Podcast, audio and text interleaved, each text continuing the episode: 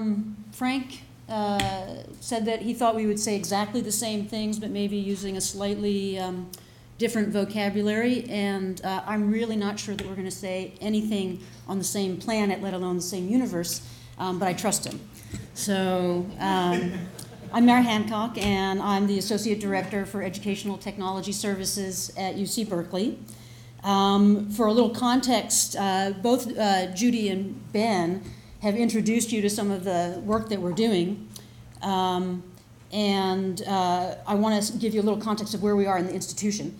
Uh, we are uh, on the academic side. We report into the Vice Provost for Undergraduate Education, um, and we partner with our technology group uh, on a lot of the work that we do, as well as other places across campus, um, such as the registrar and, and the library. But we think this is a very important place for us to be uh, in terms of our uh, relationship to our faculty and our students and staying very focused on teaching and learning, even though we are uh, instructional technology. So, let's see.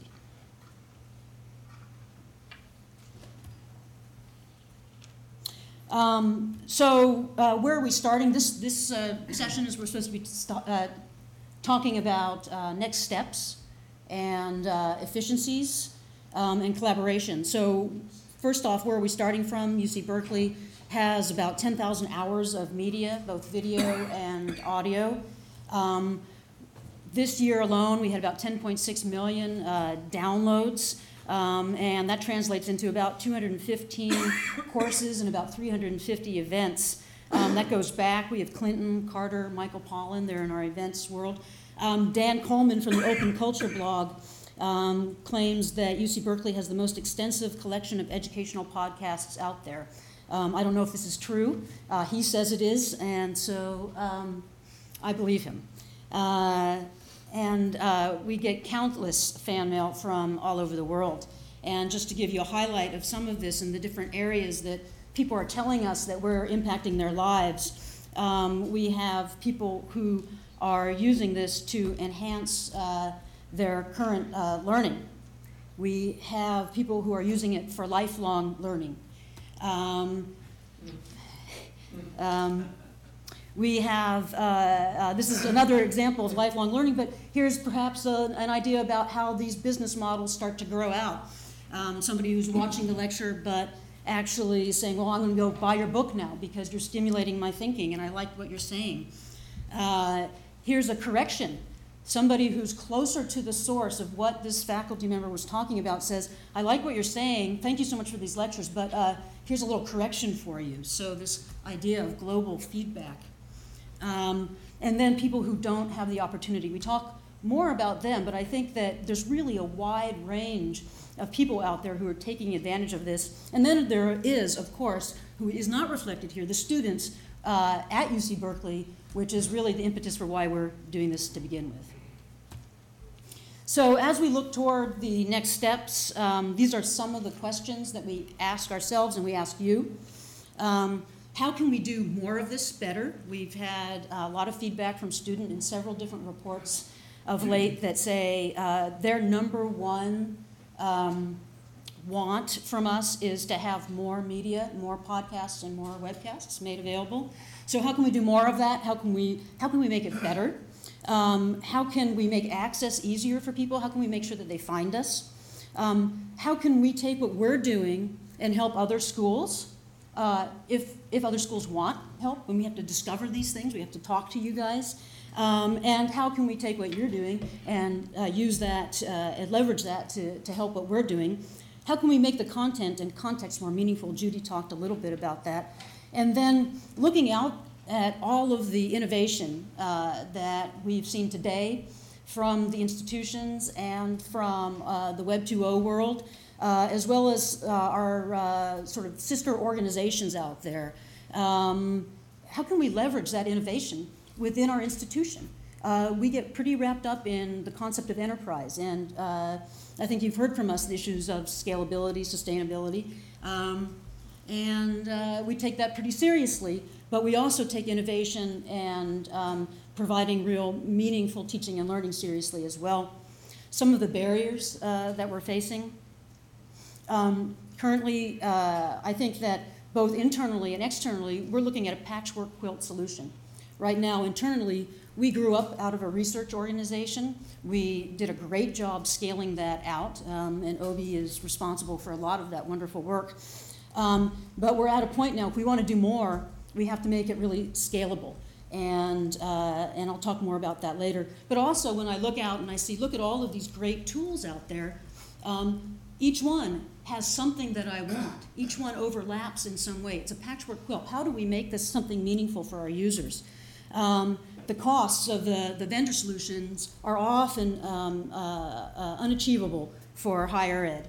Um, proprietary code, we can't integrate. Um, how do we get past that? Uh, we need a solid foundation. So, can we build a foundation and have a flexible tool set? Where do we go for that? Um, and the other systems aren't built to play. Uh, there's also barriers around culture and people. Um, you know, people are overloaded with information. So they don't want us to make one more problem for them. How do we make it easier? Uh, they have technology overhead. They don't know what this is all about. Why is it open? We have to educate them.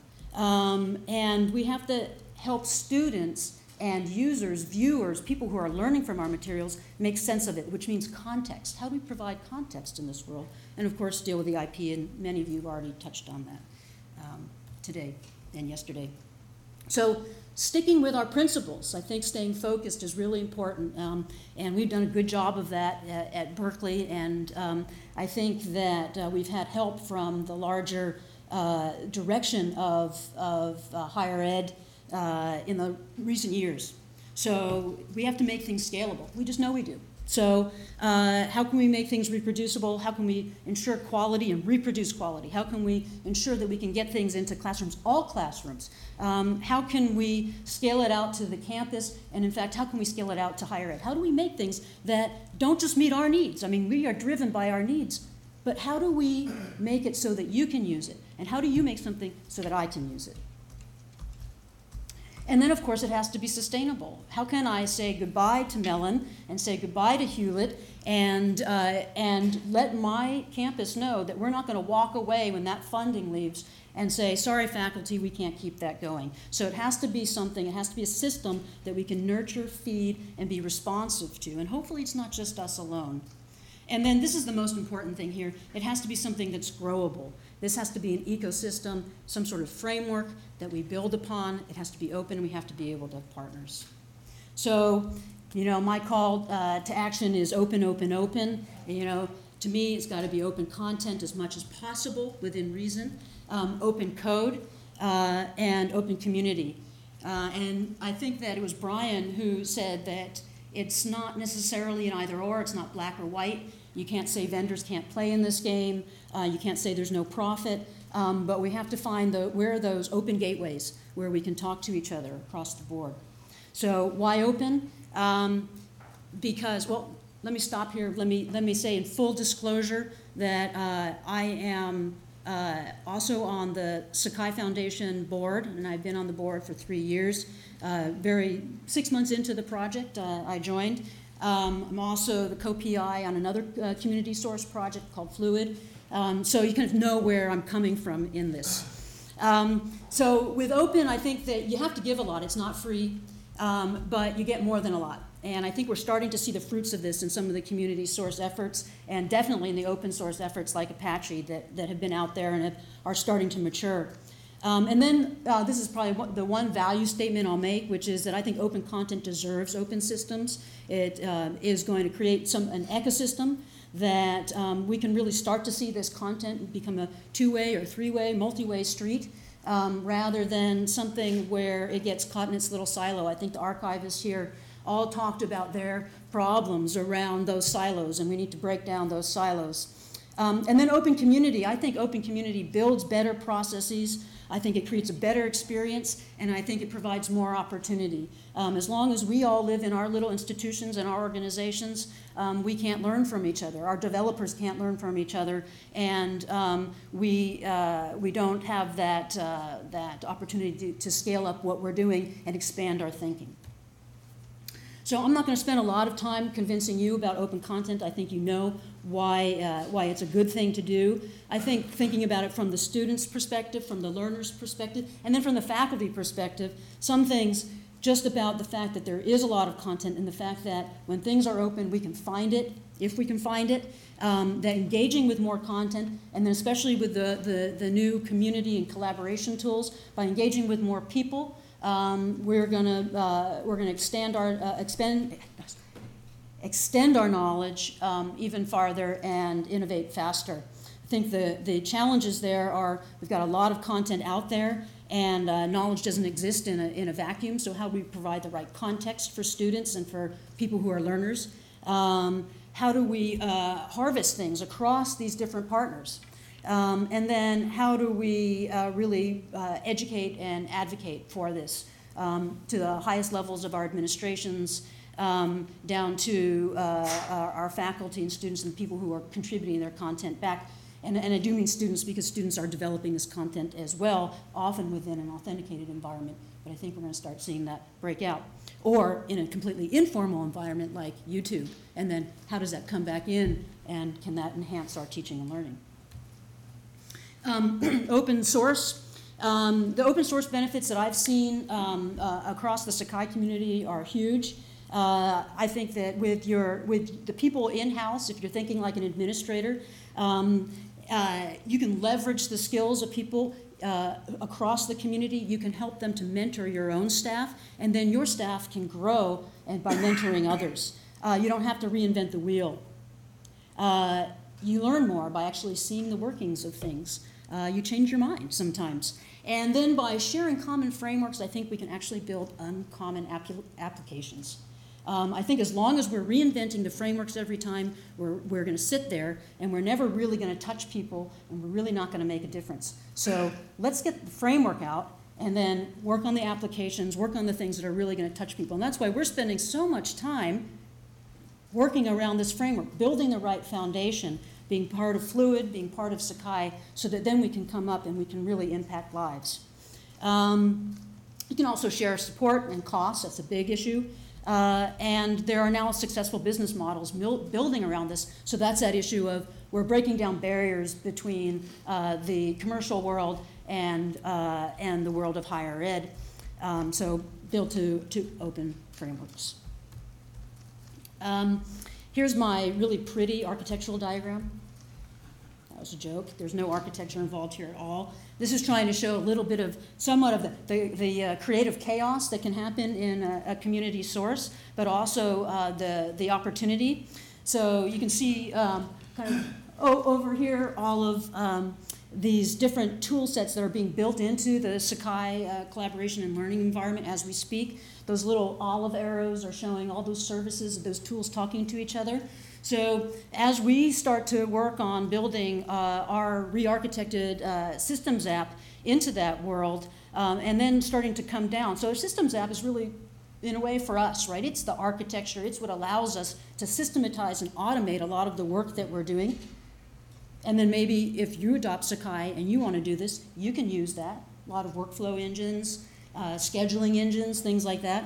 And then on top of that, we start to come out and touch the customer a lot more uh, in ways that they see webcast content management, webcast learning tools, and thinking about what those interactions are. Instead of reinventing the wheel around how you might um, study with something, well, we already have a wiki. So how do we build in those interactions inside of that environment? The students are already in that context, the faculty are already in that context. Let's make their lives easier. And then we've got our dotted line and all of these great things that are going on out there. We've started to you know, partner with Google and with Apple. They're really going to help us along the way in a lot of ways. We touch more people because of those partnerships. Now the question to us is, look at all of these things. How can we leverage what they have done? Can we? We don't know. We don't know. But that's a big question. So the whole world of interoperability is, uh, is on our mind a lot. Um, so in terms of open community, there's more and more of this. Um, in a way, you know, I, I, went out and I got all of these different logos. Really, it is one community. Um, you know, Sakai sort of started along as a community source. Kuali came along and learned from what we were doing. Fluid is now learning from what both those organizations are doing. Um, we're seeing more and more overlap between those and the open courseware uh, community, and OSP obviously is on top of that. Um, so I think that what, what we're really um, uh, trying to do in this area is say that when you come together around a meaningful practice, you can make a meaningful community. As long as we're just out there saying, oh, yeah, you're doing something cool, but I can't really touch that, and I'm doing something really cool, but you can't touch what I'm doing, um, we can't have a meaningful relationship except to say, this, is, this is an idea. If we come together around meaningful practice, then we can start to make impact happen. So, some of the next steps um, you'll see my four, uh, my four uh, top bullets there alignment. Um, so, uh, this is looking at alignment uh, across the, the organization, the institution that you're in. I wanted to show a quick video of something that just hit the press. Um, so I'm going to switch to this that uh, uh, came out from ABC. Am I switched? Okay. Um, and just to show uh, what, what I sort of consider alignment with the administration, making sure that they're there supporting this. Now, we started really in a grassroots way with um, a baseline of administrative support, and I think we've grown up to a place where they really get it. In fact, to the point that they don't question. When sometimes we come to them and we say, "Well, we want to we want to do Creative Commons," and we go through all the law stuff, and of course you have to talk to the attorneys, and it's um, a little bit of a pain around that, and it takes a long time. But when we go to the administration, they kind of go, "Oh yeah, yeah, okay, yeah, yeah, yeah, just just bring that over to us. We'll, we'll sign that. Um, you know, we want to join the Open Courseware Consortium. There's, you know, meaning behind this collaboration. Oh yeah, of course, yeah, yeah, we'll do that. So, um, but it took a while. It took a while. So I'm going to play this real quick. Deep in our core, deep in our bones, is the sense that we are an institution responsible to the people, and giving back to society is what we're about. Of course, what you don't get in the free internet lectures is personal interaction with a professor or college credits for taking the class. What you do get is a chance to learn from experts who are at the top of their field. And I think this is the, the future of the world, for people to be educated, to know what is true and what isn't, so that they want to put in their energy on those things that are important. Edinburgh? So that was, that was our vice provost for undergraduate education and then one of our, our, uh, our faculty who's been doing this for a while. He gets tons of fan letters and he's quite an evangelist. And we started to target faculty to really um, be spokespeople for us. And what we find is that they have incredible passion for it. Um, and as we start to think about expanding, we want to tap them more to send that message out to more of our faculty so that they can take advantage of this. Um, so, uh, alignment, tearing down institutional boundaries, libraries, um, other parts of the organization so that you can work in a matrixed way. You don't have to re, you know, do it all yourself. We have a lot under the same roof, but um, we uh, rely heavily on our partners. And having your partners believe in your mission is very important also. Um, and then also, the, the, I think playing nice with others um, uh, while embracing a networked environment is kind of uh, a very important thing, right? We don't have to own everything. It doesn't all have to be this monolithic enterprise. Um, so let's figure out how to be in a networked environment. Um, and there's a lot of technical ways of, of working on that or architectural ways, but um, I think it's also a good uh, principle. Um, so I think ways that we can uh, uh, really work together is, is look for ways of funding the greater good. Um, and some of that is investing from our institutions at the foundational level and looking for funders to help us uh, uh, really start to push things on the innovation, teaching, and learning side. Um, helping fund collaboration costs. Collaboration is expensive. Um, helping, helping us with documentation so we can share. That's always a big cost uh, to community source. And then uh, do some implementation mentoring. How are you doing this? How are we doing this? And actually getting out to the, each institution and helping you through that. And that's something that Community Source has been especially good at. So I'll end there. Thanks.